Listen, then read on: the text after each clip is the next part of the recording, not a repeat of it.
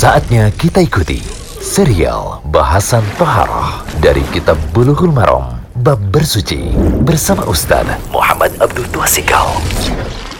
Alhamdulillah, wassalatu wassalamu ala rasulillah wa wasallam Kali ini kita berada di audio ke-76 dari pembahasan kitab Bulughul Maram Kitab Tahara Masih pembahasan tentang tayamum.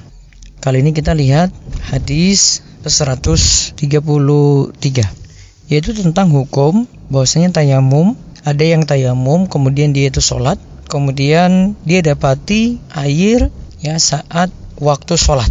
Jadi misalnya di waktu zuhur sebelumnya sudah tayamum sudah kerjakan sholat zuhur kemudian setelah selesai sholat zuhur ya di waktu zuhur itu masih dapati air. Apakah sholat tadi itu butuh diulangi ataukah tidak ada hadis dari Abu Said Al-Khudri radhiyallahu anhu ia berkata kharaja rajulani fi safarin ada dua orang yang keluar dalam safar fahadarati salatu dan hadirlah waktu sholat walaysa ma'ahuma ma'un dan ia tidak memiliki air. Mereka berdua tidak memiliki air. Fatayammama dan thayyiba, maka mereka berwudu dengan debu yang suci.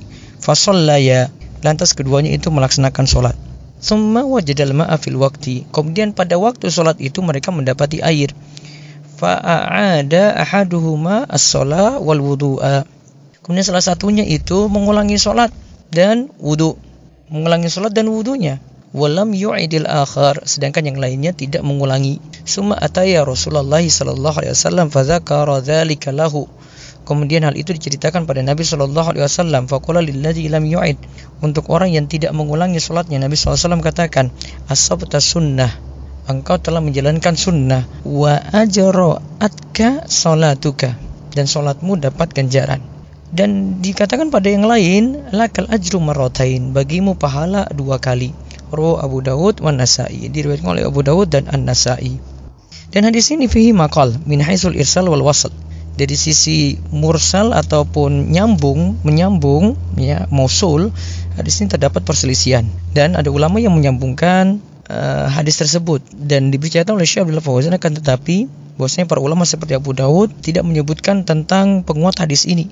Maka Daruqutni katakan hadis ini bersendirian di dalamnya Abdullah bin Nafi dari Al-Lais dengan sanad yang bersambung namun diselisih oleh Ibnu Mubarak dan selainnya dan dan itu juga dikatakan oleh At-Tabrani.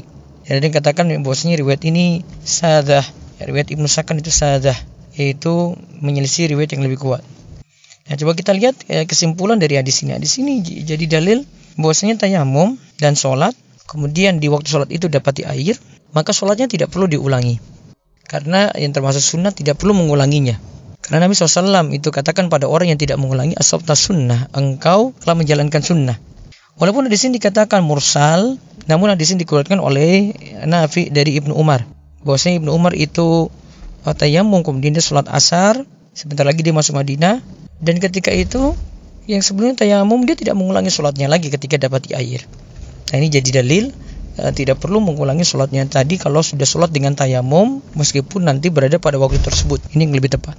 Kemudian di sini jadi dalil juga bahwasanya tayamum dan sholat kemudian dapati air itu juga masih boleh untuk mengulangi sholat.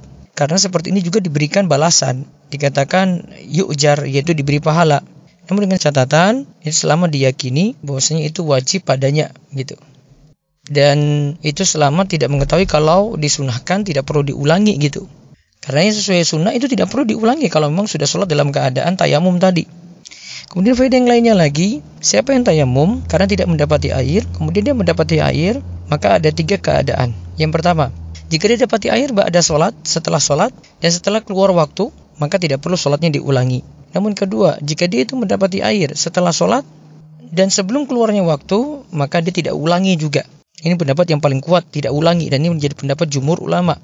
Kemudian yang ketiga, dia uh, mendapati air sedangkan dia dalam keadaan sholat. Mungkin sebelumnya pakai tayamum terus ketika sholat ketahuan situ airnya ngalir. Maka di sini ada dua pendapat. Uh, tayamumnya itu dikatakan batal dan sholatnya itu batal dan pendapat yang kedua itu mengatakan ya, tayamumnya tidak batal dan tidak perlu mengulanginya. Dan ini pendapat jumhur ulama. Ya tayamumnya tidak batal dan tidak perlu mengulanginya karena ini pendapat jumhur ulama. Karena tayamumnya sudah dilakukan pada waktunya.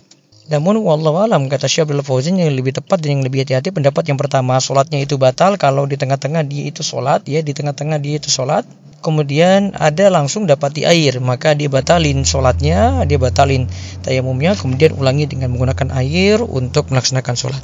Wallahu alam bisawab ini pendapat yang lebih kuat dan mudah-mudahan bisa dipahami. Allah ibarik Demikian serial bahasan Toharah dari kitab Bulughul Maram Bab Bersuci bersama Ustaz Muhammad Abdul Tuasikal.